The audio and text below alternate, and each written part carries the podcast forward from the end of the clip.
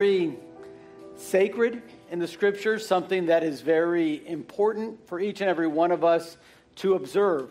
In fact, uh, Jesus left only two ordinances to the church, two things that he wanted his church to observe on a regular uh, basis, uh, two ordinances that he wanted us to follow. One was baptism.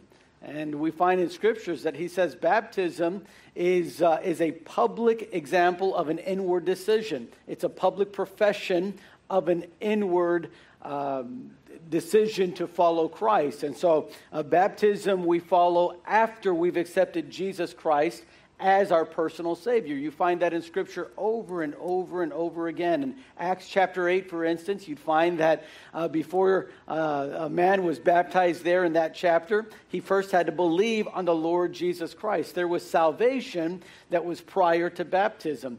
But baptism is something that we are to follow as an act of obedience uh, as a church.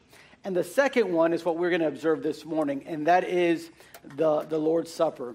And uh, one of the, there are many reasons for why uh, the church is to observe the Lord's Supper, why we are to practice this uh, in, in our lives and uh, as a church. But let me just share three of them with you, if I could, before we actually observe the Lord's Supper. Number one, the reason that we do this, the reason we absorb, uh, uh, observe the Lord's Supper, is to remember Jesus.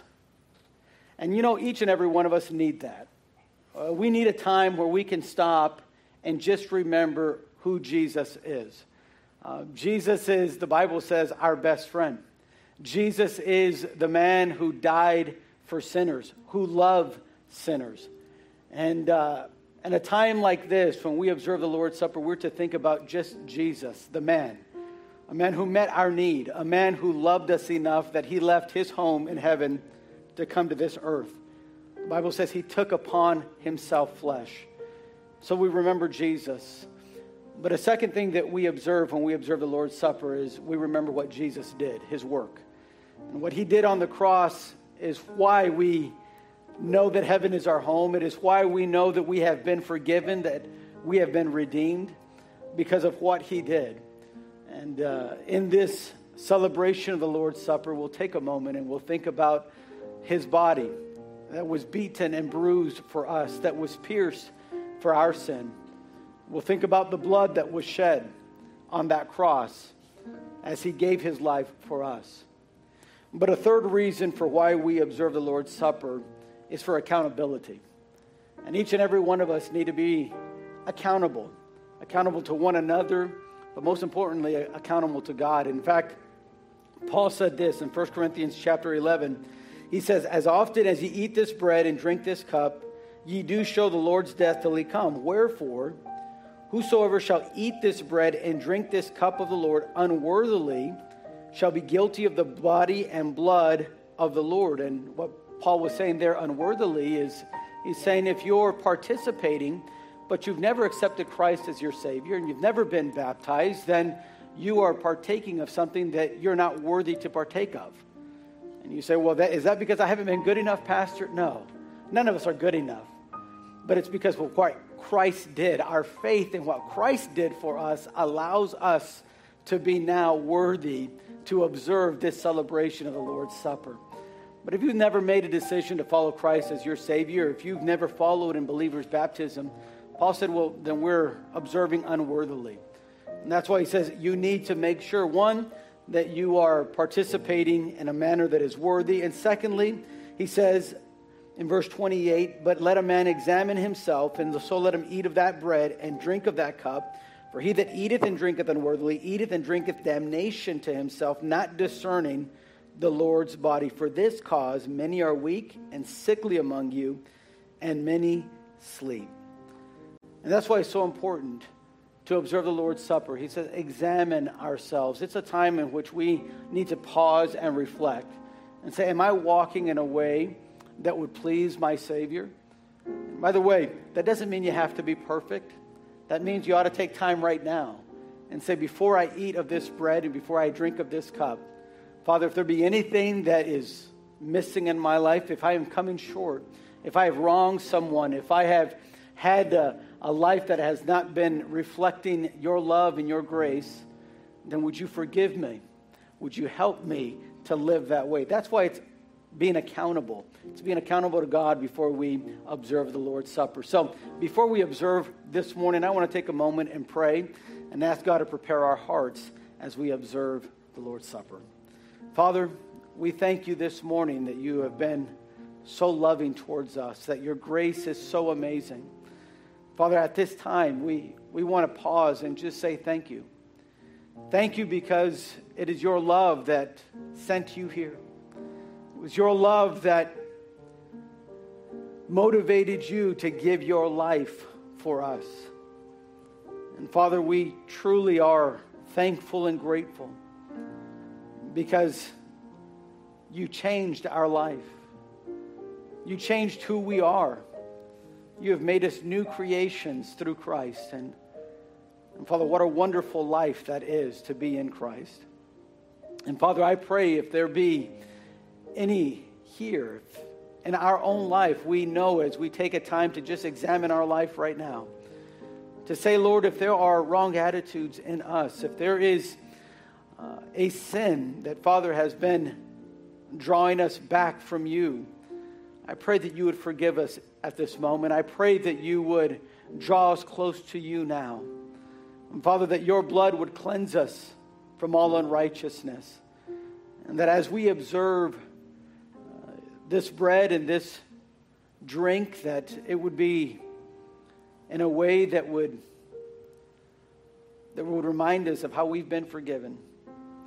And that would motivate us to live a life that would be pure and holy a life that would bring you honor and glory.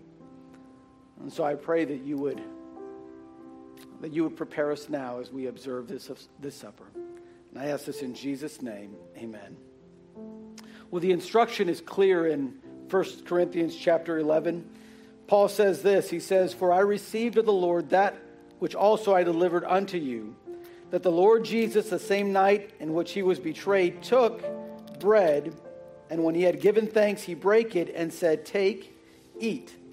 This is my body, which is broken for you. This do in remembrance of me. This morning, as we take the bread, let us take and eat in remembrance of him.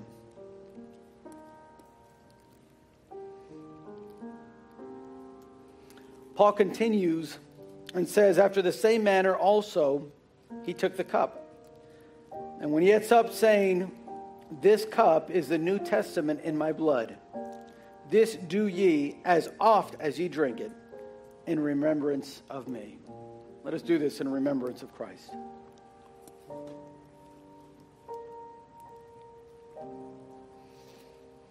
Let's pray. Father, thank you.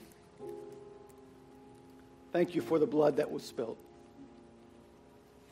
there at the cross. Father, nothing could wash away our sins.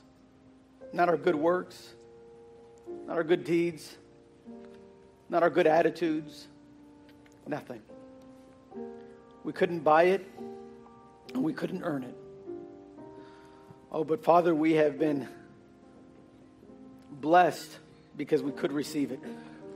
Because of the work that you paid on the cross, the blood that you shed, the body that you sacrificed on that altar for us. Father, we are here this morning thankful and grateful.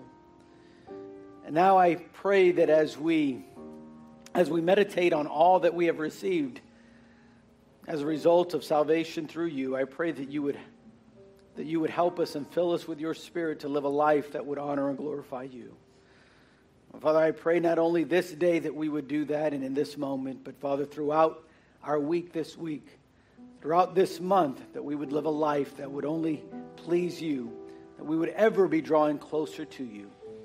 And so, Father, I pray you bless the service this morning, that you bless every uh, person that is tuning in. Those of us here in your house, I pray that you would help us to now honor and glorify you in the rest of this service. And I ask this in Jesus' name. Amen. our feet at this time, and uh, we're going to continue on worshiping together. And what a quite appropriate song as uh, this next song, Yet Not I, but through Christ, but, but through Christ in me. And so let's continue to worship this morning, sing this wonderful song.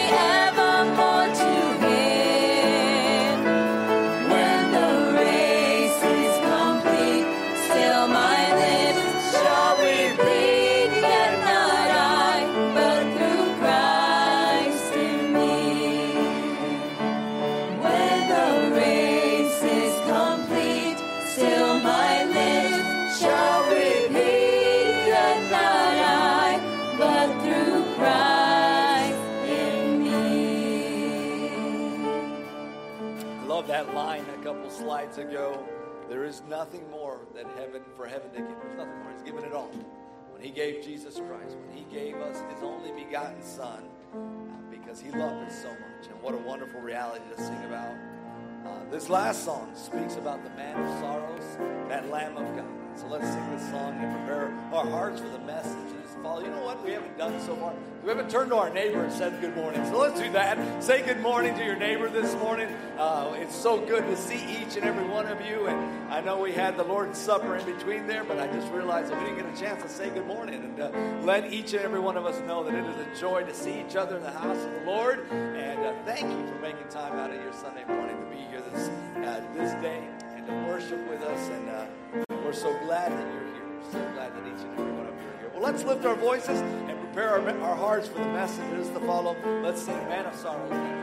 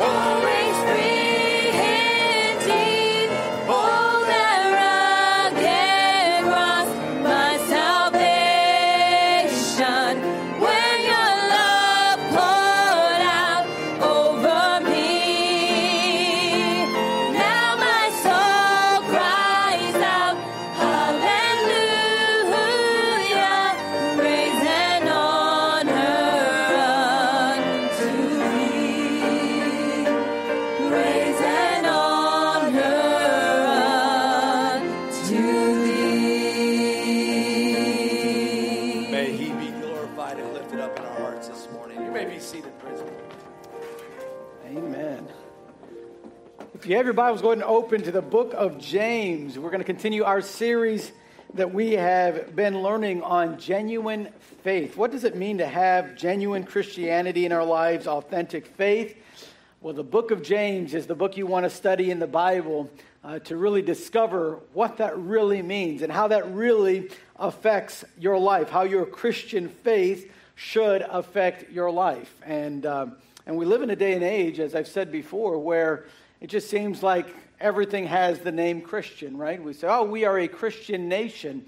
Uh, but sometimes our laws don't reflect that. Uh, we sometimes say, oh, we, we have a, a, Christian home, but sometimes the way we live doesn't reflect that. Sometimes we, we want to say and label things Christian because there's a Bible there or because there's a church logo there, but that's not really what makes something Christian. And we've been learning in the book of James just because there's a title on it doesn't really make it so. Just because we want to say, well, I'm a man of faith, really doesn't mean you're living by faith. Uh, it, it's going to be more than that. It has to be more than that. Genuine Christianity, authentic faith, is more than just saying, I have faith. And in the book of James, we have been learning that. We've been learning that uh, faith really comes into our life when we're going through difficult times. In fact, that was the first thing James addressed. He said, Man, if you really want to see real faith, well, what do you do when things go sideways in your life?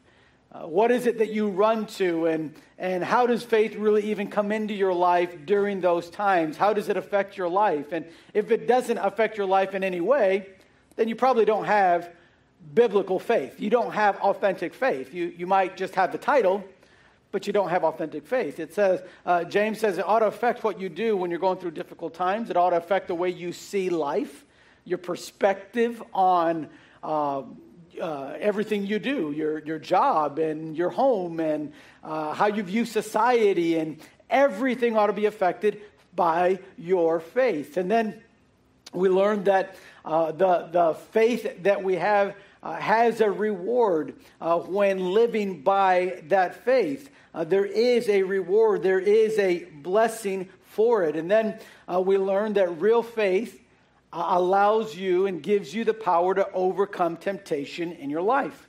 All right, so James says this is what authentic faith looks like. If you're not overcoming sin in your life, that's a good indication that faith isn't doing its work in your life. It's a good indication that maybe the faith that we are touting isn't real faith. It's not at least biblical faith. It's not really having the effect in your, in your life that the Word of God teaches that it should. And so, uh, overcoming sin in our, in our life is only done by having faith in our life, right? by believing and applying what God's Word has said. So then we get to verse 19, and, uh, and James says, okay, because all of that is true, because this is what authentic faith looks like and this is where it comes in into your life, then there are some things that ought to be resultant. One could be maybe our attitude towards faith. If you want to give it a, a kind of summary of the first 18 verses, really, James is talking about our attitude in, uh, in trials, our attitude with the world, our attitude against temptation. But then he says, because of that, because this is the viewpoint of authentic faith, now it ought to move you to action. And faith always, authentic faith, right, real faith always moves a person to action. If there's no action behind our faith, it's not real faith. Okay? In fact, we're going to learn in chapter 2 that James calls it a dead faith. Okay? Uh, there's nothing that really proves that it's alive and working and doing anything. So, James says, okay, real faith moves us to action. The first action that we have is hearing the word of God. We learned about that last week. You, will have the action of hearing what God's word says, and then, secondly, not just hearing, but receiving.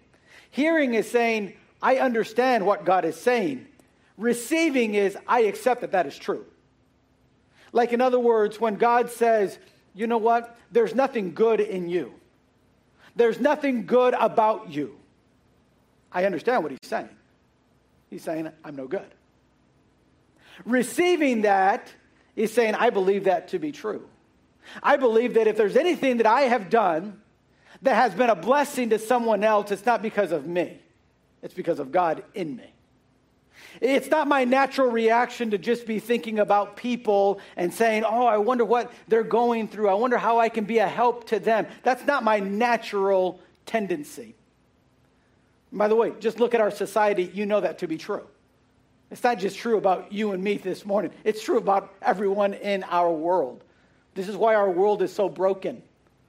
This is why people are robbing from other people and beating them and, and doing all kinds of things. This is why riots are happening, and this is why all this happens because our tendency isn't to say, Oh, I wonder what the need is over there. Let me go supply that need. It's not our tendency. So James says this okay, the action of our faith first makes us to understand what God is saying. Secondly, to accept that that is true, but it doesn't end there. Verse 22, look at verse 22. That's where we're going to pick it up in our study this morning. Verse 22, he says, But be ye doers of the word and not hearers only, deceiving your own selves. For if any be a hearer of the word and not a doer, he is like unto a man beholding his natural face in a glass. For he beholdeth himself and goeth his way, and straightway forgetteth what manner of man he was. But whoso looketh into the perfect law of liberty and continueth therein, he, being not a forgetful hearer, but a doer of the work, this man shall be blessed in his deed. If any man among you seem to be religious and bridleth not his tongue, but deceiveth his own heart, this man's religion is vain. Pure religion and undefiled before God and the Father is this to visit the fatherless and widows in their affliction and to keep himself unspotted from the world. What are we going to learn about authentic faith this morning? We're going to learn that the only way that the Bible can make a difference in our life or in the life of any person is if that person acts upon the Bible. Just for the fact that we are here seated in the auditorium this morning, it's a good thing, but it doesn't mean our lives will be changed in any way. Just because we understand what God has saying and we accept it to be true doesn't mean anything's going to change. Uh, how many politicians have you heard say, Our system is broken, and then go along with the system later? See, they understand and they accept, but they don't do the next thing. That's where they stop. That's where they are satisfied to be. And what we're going to learn this morning is that what we ought to do as Christians is not just hear and receive, but then do. There are two more actions that we're going to look at besides hearing and receiving that we must have in our life if we're going to have a faith that is authentic, that is real. Now, I was thinking about this this week. Uh, there's a brand in 1987 this brand started a campaign. And it's a campaign that what they were trying to do was really impact uh, their industry, and they did. They did in an amazing way. They impacted the shoe and clothing uh, world in a way that perhaps no other brand has done, per se. I mean, it was something that hit not just in our nation, but worldwide. 1987, uh, this guy by the name of Dan Wieden was hired, and uh, the company wanted him to help them with a campaign to really hit everyone. They wanted to hit the person that is uh, playing any sport, but not just sports. They wanted to hit the person that it was cross training right, just to stay in good health. But they didn't just want to hit the people that were dedicated already. They wanted to help the one that was a beginner. They wanted to hit the people that were that were maybe not even uh, staying healthy or working out. They wanted to try to draw them in. And they thought, okay, what can we do to get a message to them to to start buying our clothing and jump into this philosophy, into this lifestyle. And there in 1987, starting with this campaign, the phrase came up just do it. Now, when I say just do it, what is the brand I'm talking about? Nike. Everybody knows this, right? I wish I could say only us in this church know that, but it's not true. Everybody in every church knows this. Listen, you can go to China and they know this. Uh, you can go to Russia, you can go to France, you can go anywhere in the world, anywhere where there is any kind of civilization, and you'll find mostly in the world, all right? There's, I know there's almost 8 billion people, so I can't, ex- I can't say that every single person, but the majority of the world knows that the phrase just do it belongs to Nike. But you know, before 1987, before that campaign ever came, that phrase was already something that was being shared in the Christian community. If you read the book of James, you would know this was something that was already being shared. Now, Dan did not get it from the Bible, but he could have if he would have just read the book of James. He would know this is a perfect phrase. Just do it, because that's exactly what James is now directing us to do. He's saying, okay, now that you've heard the word, now that you've received the word, what is the next step? There's two more actions to follow. Number one, the action of application. James says, now do. You've heard, you've accepted, now do. You see, you and I cannot have authentic faith without first applying God's word in our life. And I love that James focuses on you. God says, listen, before you try to change your world, before you try to change your family, before you try to change others, you first need to change. It starts with, with you. So he starts with this principle of saying, listen, there's an action that needs to take place, and that's the action of application, and that application starts with you. Now, hearing is important. It's vital to understand what God says. It's important to agree with God, but without that application, it just leaves us lying to ourselves. James says, You're just deceiving yourself. And you know what? The truth of the matter is, so many times we're comfortable with that life. We're comfortable just kind of lying to ourselves. Sometimes it's easier to live a lie than face the truth. Isn't that right? Sometimes we'd rather just deny everything than have to confront things. Uh, this is why there are marriage problems and divorces. Because instead of confronting the issue, we rather just put it away, tuck it away, just live the lie. And this is why the church has lost so much of its impact in our world. Because it's easier just to kind of lie to ourselves and say, no, no, no, I know what the Bible says. The Bible says this and this and this, and, and that's great. How much are we doing? I'll never forget the story that I read of the senator uh, that asked the, uh, the preacher uh, there before Congress who was trying to advocate we need to have more prayer in schools and we shouldn't take away prayers out of the schools. And the senator said, Hey, uh, preacher, I agree with you, but let me ask you, how much prayer have you done at home today? The preacher was silent. This of doing, this of application starts with us. Because if it doesn't start with you, you're just lying to yourself. It's this application to yourself that makes all the difference. And I want you to notice, first of all, that James says it requires more than just a personal glance. In verse number 23, he says, For if any man be a hearer of the word and not a doer, he's like unto a man beholding his natural face in a glass. In case uh, I know that's a little bit older English, what he's talking about is simply a thing called a mirror.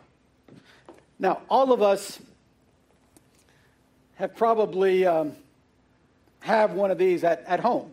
You probably have a different size. This is a very small size, but uh, in your uh, in your bathroom or somewhere in your house, you're going to have one of these.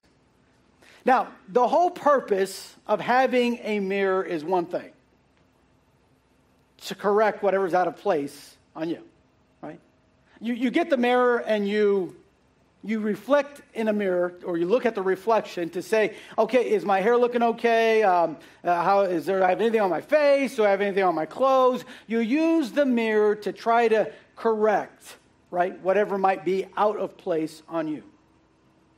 And James says when we take the Word of God and we become doers of the Word of God, then suddenly the Word of God becomes like a mirror to us. So, the whole point of doing the Word of God, the whole, the whole point of uh, hearing, I should say, and accepting the Word of God, so we can do. If you don't, it's kind of like he says, looking in the mirror and then doing nothing about it. This, this, this mirror, this instrument, it gives us clarity as to what we look like. It gives us clarity as to who we are. And James says that's what the Bible does. But it's going to require more than just a glance. Now, the word there, behold, he beholdeth himself. That word, what he's, it's, it's a word in the Greek there that, that means like take a glance. Like look at yourself and then go. You're, you're not really spending a lot of time in the mirror.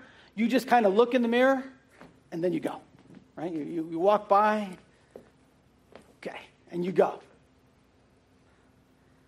And he said, it's like the guy that looks by, sees, and keeps walking. Now, as you're walking, if you just glance in the mirror and you keep walking, if you notice in the glance that maybe your hair is a little bit messed up or there's something wrong, you could probably walk and do this, right? But you're probably going to have to go back to the mirror to see if you corrected it at some point, right?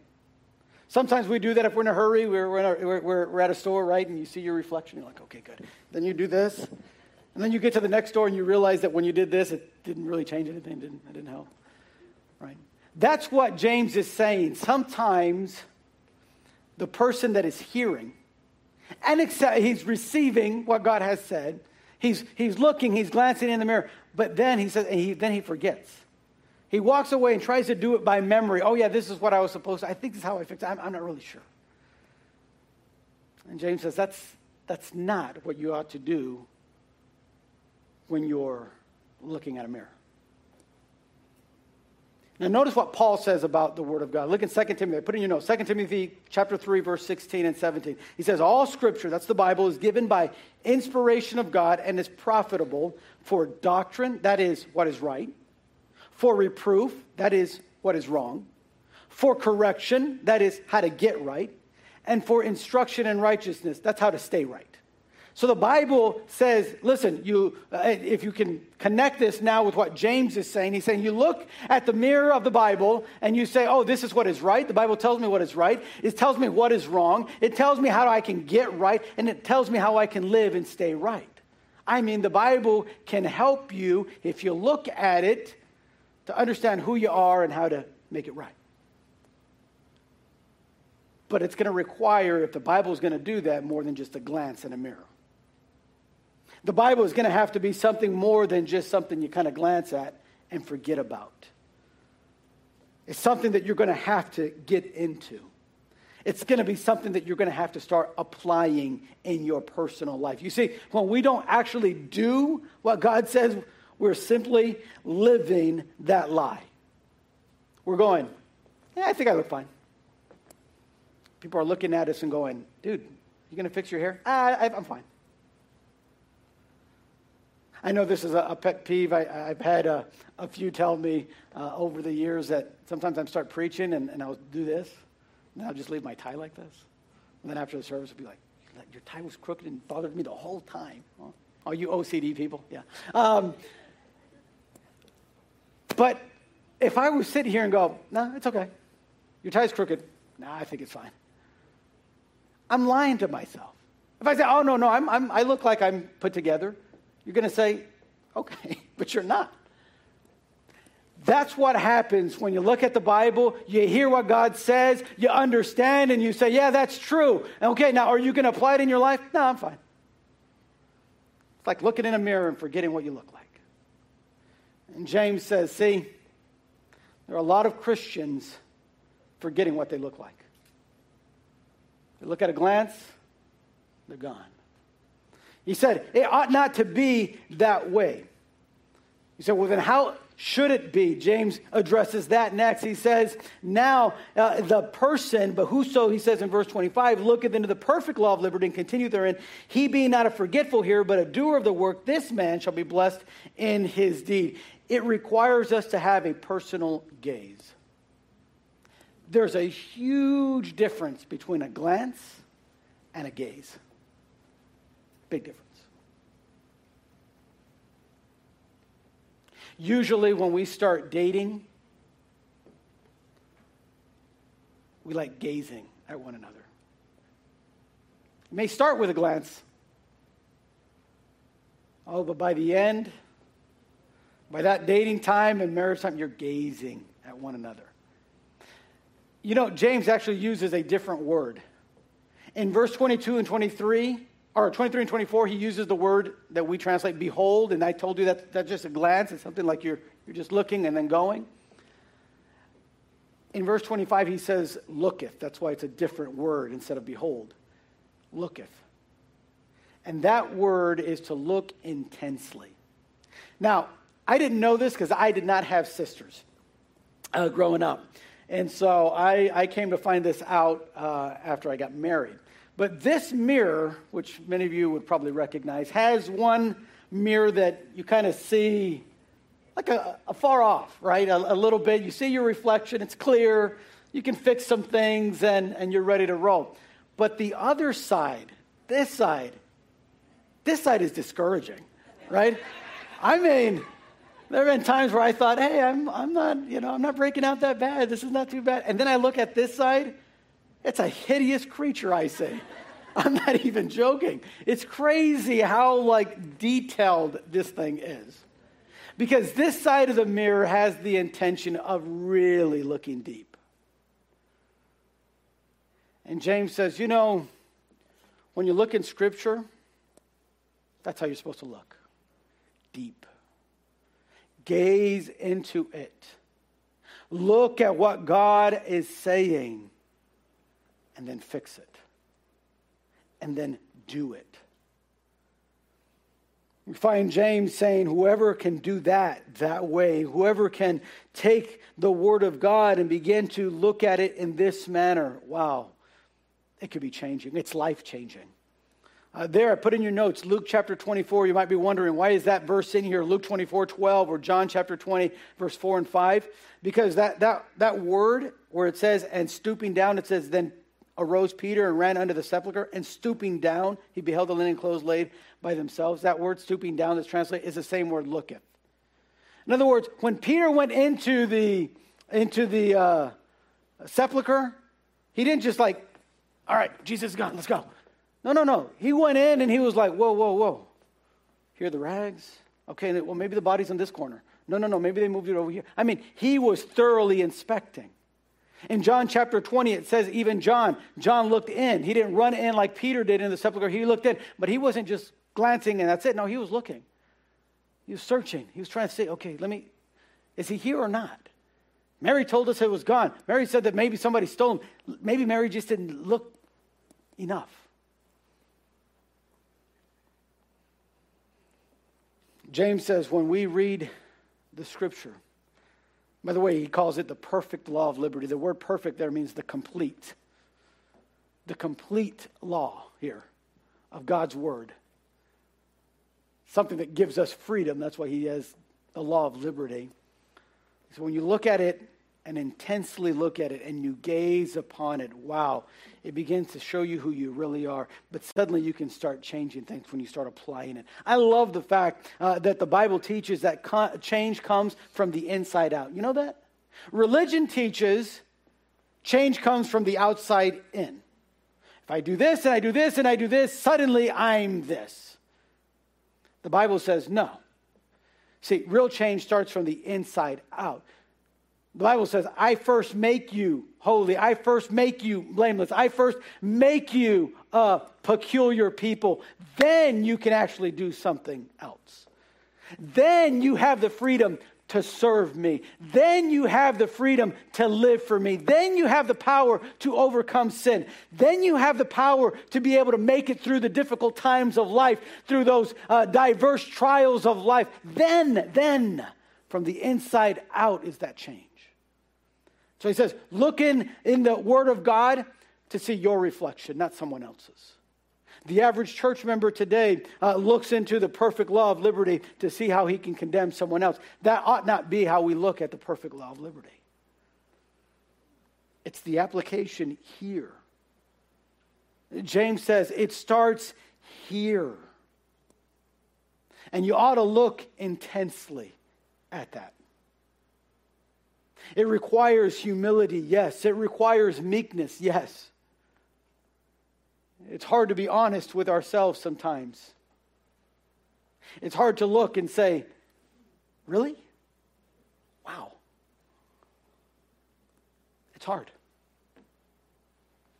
But we find that the scripture says that's real faith.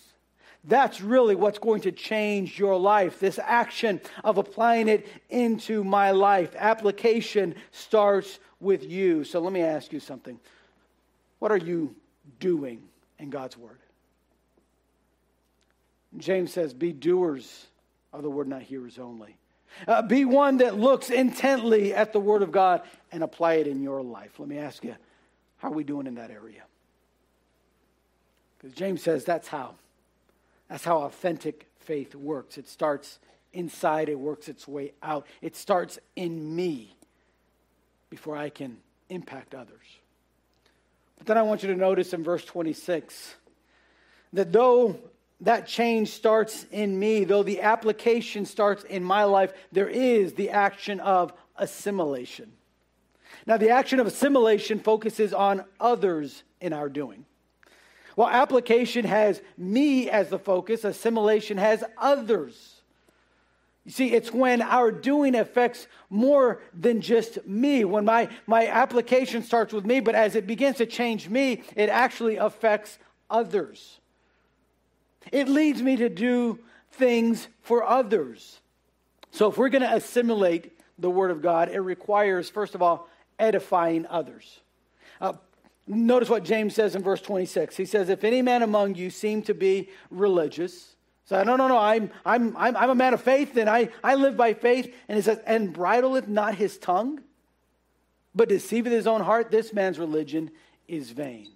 In other words, if he's using his mouth to bring about gossip and lying and to tear down uh, those around him, if he's using his mouth to cause uh, division and disruption, then that person doesn't have authentic faith.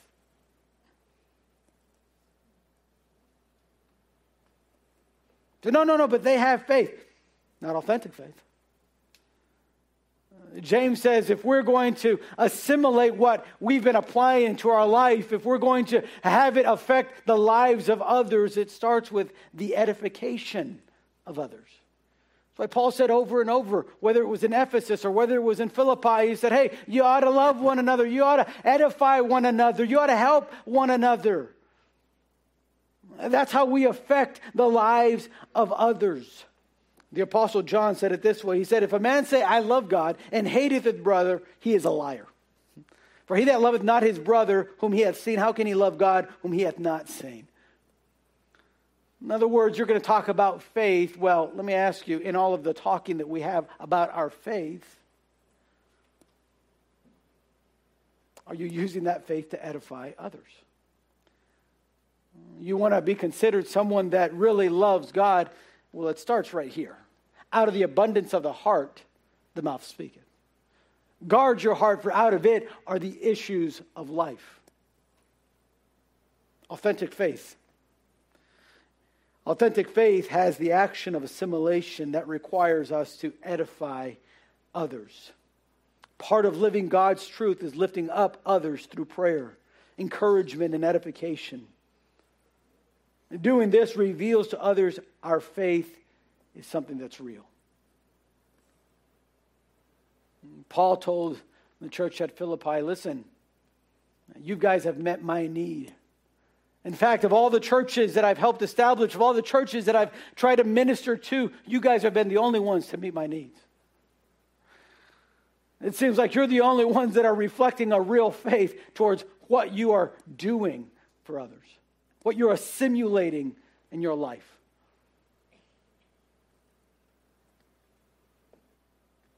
It starts with edifying others, but let me just say this it requires us to help those in need.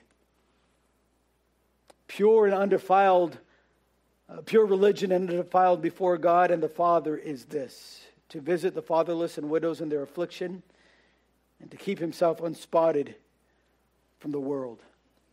As we put into action what God's word says, it will inevitably lead us to help those that are most needy around us. Now, can I just say, James is not saying the only people we help are widows and orphans. That's not what he's saying. The reason he uses orphans and widows was because in the time and in the society that he wrote this, they were the most in need at that time. There was no public programs to help them. There was no uh, uh, government programs that were going to be taking kids off the street and giving them some shelter. There was, there was no one that was doing that. And James said, if anybody should be doing that, is us, people of faith. People that, that say, no, we believe in the goodness of God and in the love of God, then, then where is it shown? How does that affect others? It affects others when we assimilate the truth. See, when we apply it into our lives, suddenly that begins to not just affect us, but affects what we do. That's why James is saying, be doers of the word. Yeah, you understand, hey, God is loving and God is merciful. How does God's love and mercy affecting your coworker this week? Because if it's not, how's he supposed to believe in God's love and mercy? That's all James is saying pure religion, undefiled. And when he says the word, by the way, the translation of the word religion here isn't like a set of beliefs, it's, it's what we do with our faith. That's what religion there means here in this context. It's, it's what our faith leads us to do. And he said, a real faith leads you to help those that are in need. Jesus said in Luke chapter 19, verse 10, I have come to seek and to save that which was lost. Look at Jesus' ministry. Read the Gospels of Matthew, Mark, Luke, and John. Anytime you see Jesus, he's always meeting needs. Hey, there's a blind guy. What did Jesus do? Gave him sight. Hey, there, there's a, a man that's lame that can't walk. What did Jesus say? Get up and walk. Hey, there's a big crowd here that is hungry. What did Jesus do? Let's feed them.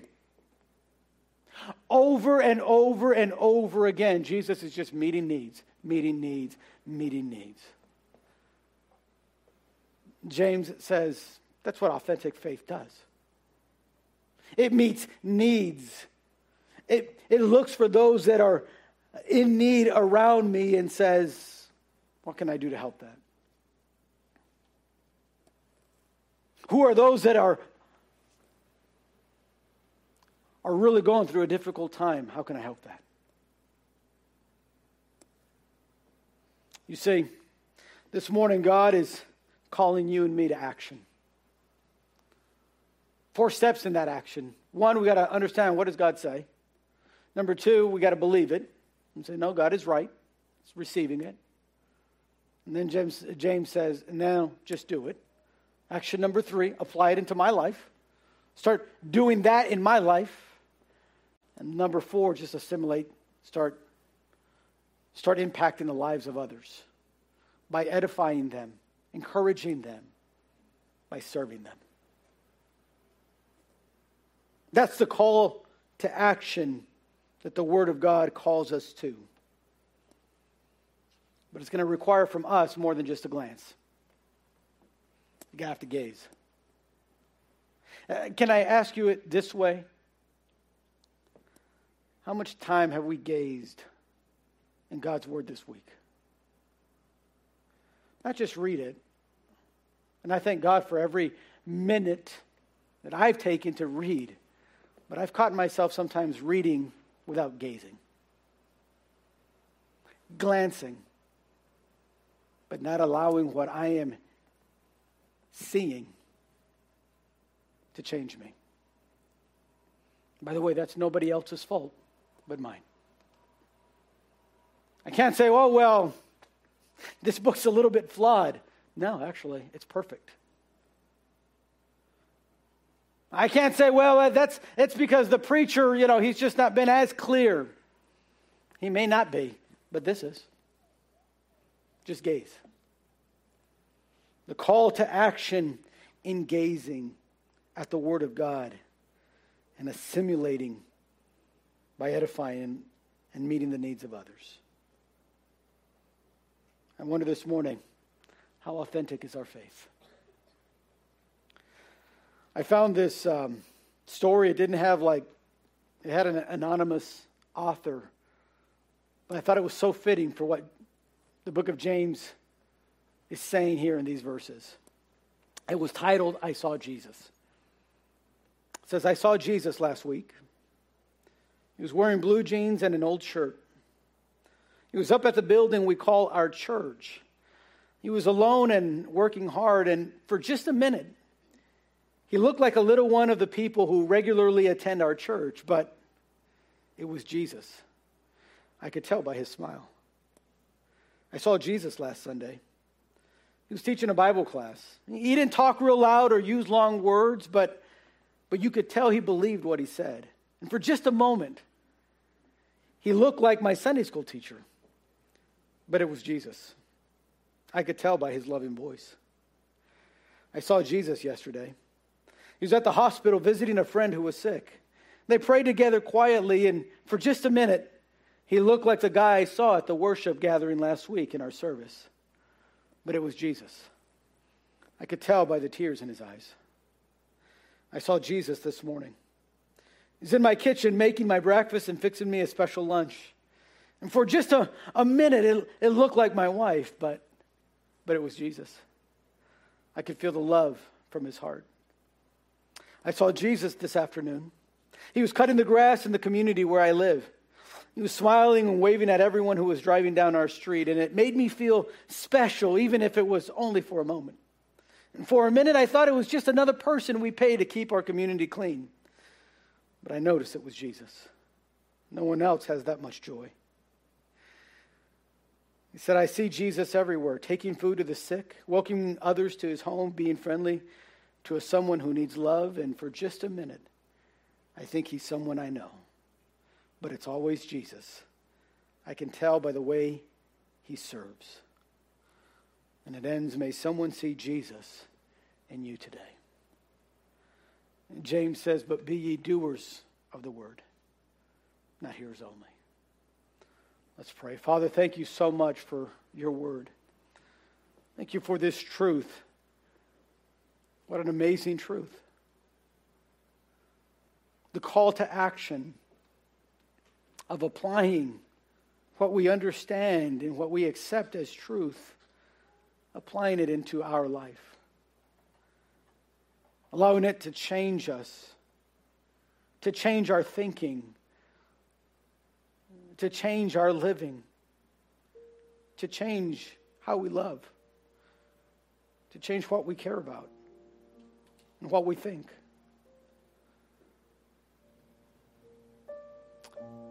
Father, I pray that we would be able to gaze upon you. And as we gaze on you, we not only see who we are, but we allow you to change us into what you want us to be, to live how you want us to live. Help us, Father, to impact others as a result of that living differently. Father, there's people in need all around us. And Father, if we see who we are and forget, those needs will never be met. The call is so simple today, Father. Our desire is to respond to respond with action. The action of following and being a doer of your word. We can't do that without the power of your Holy Spirit. We can't do that without controlling, without you controlling our life. And so, Father, I pray that you would do just that. May this week be a week in which we apply more of your word as a result of us gazing into that perfect law of liberty. And then help us to assimilate that truth. Help us to take it to those around us that are in need. Help us to be an encouragement and help us to edify others. Help us not to divide, but help us to unite Us to tell the world that we have the solution for its problems. And it's found in you and you alone. So I pray, Father, that you would help us to do that even this day and this week. And I ask this in Jesus' precious name.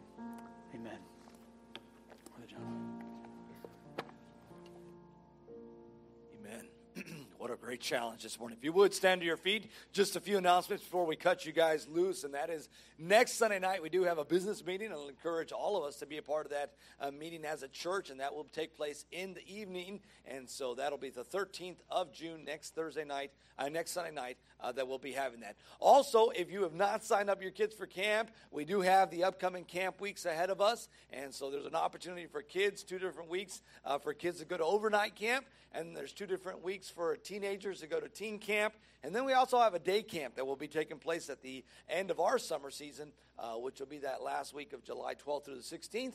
And uh, if anybody would like to be a part of any of those weeks, we encourage you to sign up. As a church, we are making a big effort to try and help you uh, to get your child to camp for free. And so we'll be doing some fundraisers. And uh, I know that uh, we'll be announcing a little bit more about that here in the coming weeks.